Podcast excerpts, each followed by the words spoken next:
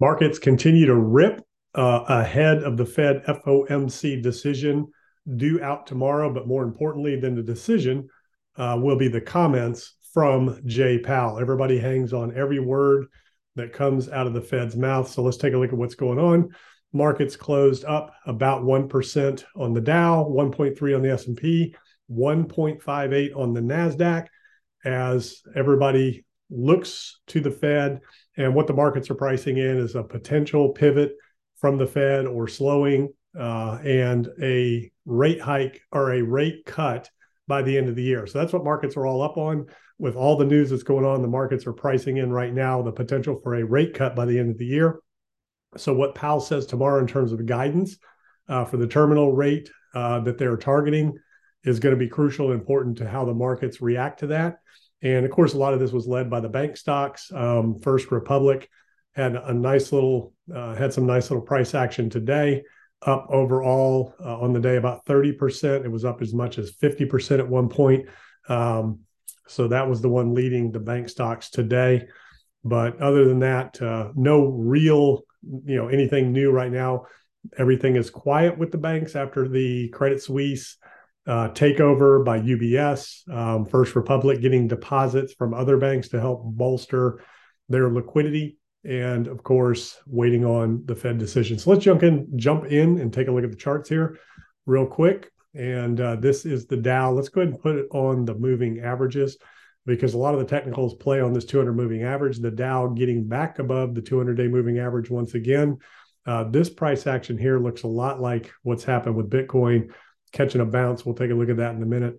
Uh, Nasdaq still staying above that 200-day S&P, closing above the 200-day once again. and then we'll take a look at Bitcoin. Um, you know, catapulting off the 200-day there, jumping about 30. What is this? 37, 38 percent now from the low of this range. Overall, about 45% actually. So nice move for Bitcoin. The question is, is this going to continue? Or is this the end of the run right now for Bitcoin before a retracement, potentially revisiting some of these lows around the 200 day or previous lows set back in uh, November? So, uh, really, at the end of the day, what's going to, you know, what's going to, what this is all going to depend on is what the Fed does, where we go, how the economy looks overall, because Bitcoin is tied to the traditional markets and has followed suit lockstep with traditional markets, uh, especially gold. Gold kind of nice little bounce and then reversed. So we'll have to see if that's going to continue or if this is just a little gut check and continues to move on. The VIX uh, reversing. We'll take the moving averages off because that doesn't really come into play with the VIX. But VIX, you know, had a little spike reversed. So potentially looking for another spike there. Dixie rolling over once again. The uh, interesting thing now are the rates. So the two year uh, has rebounded a little bit. So has the 10 year uh, in terms of the treasuries, caught a little bit of a bid there. And let's take a look at Ethereum. Ethereum following suit. XRP had a little bounce today, getting everybody excited. Um, Cardano, Solana, some of the altcoins starting to move a little bit. And that's what the big question is when Bitcoin retraces this move, which it will eventually get a pullback. The question is, what are the altcoins going to do? Are they going to run or are they going to you know continue to go even lower? And i guess a lot of it's going to depend on how big of a pullback we get.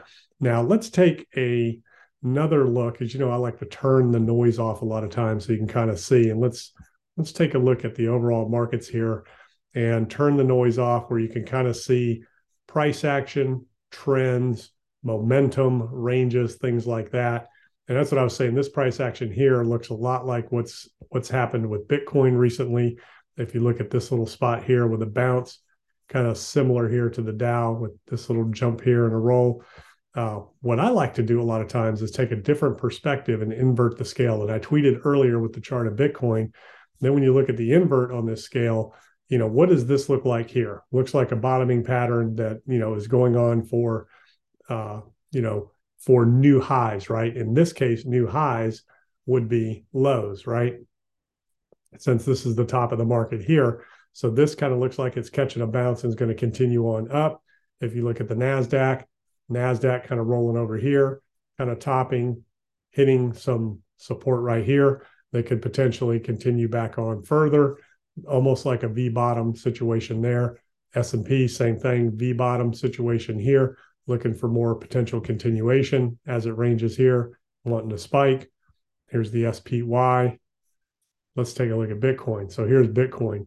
So when you look at this chart here with a double bottom and jumping out of it, this looks like a pullback that wants to consolidate potentially in this area right here and then continue on further, which again would be lower. So when you look at the inverse, you could kind of look at that. Or some people would say, well, maybe this is rolling over. It's going to continue to come back here and recheck this level, which which would again be all time highs. So it'd be interesting. I put out a tweet earlier. I kind of showed it from this perspective and asked, is this bullish?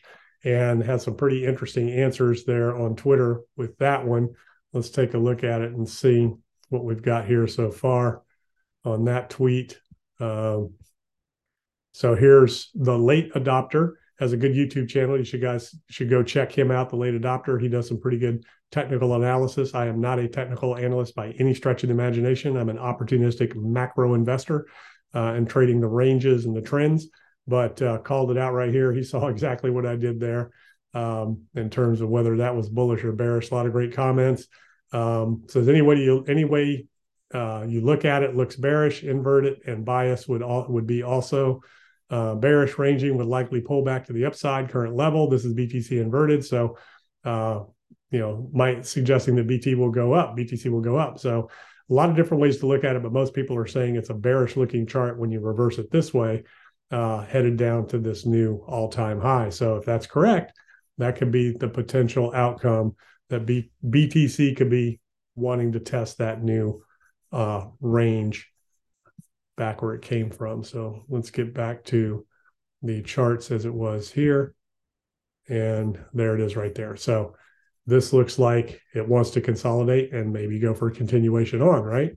So unless something happens, I mean, that's what the charts are looking like. The charts are looking like this is a reversal. Price wants to consolidate. Let's bring the candles back on here and, you know, continue to consolidate in this area and then potentially move on out. So that's what it looks like it wants to do. The question is, will the Fed allow it? Um, you know, what is going to be the market's response to what's going to happen tomorrow, which is most likely what the market's pricing in. Uh, the consensus seems to be a 25 basis point rate hike uh, versus a 50. The question is, are they going to continue? Are they going to provide guidance? And what is the terminal rate that they're targeting by the end of the year? So um, that's what the markets are looking at. These are the things I'm looking at.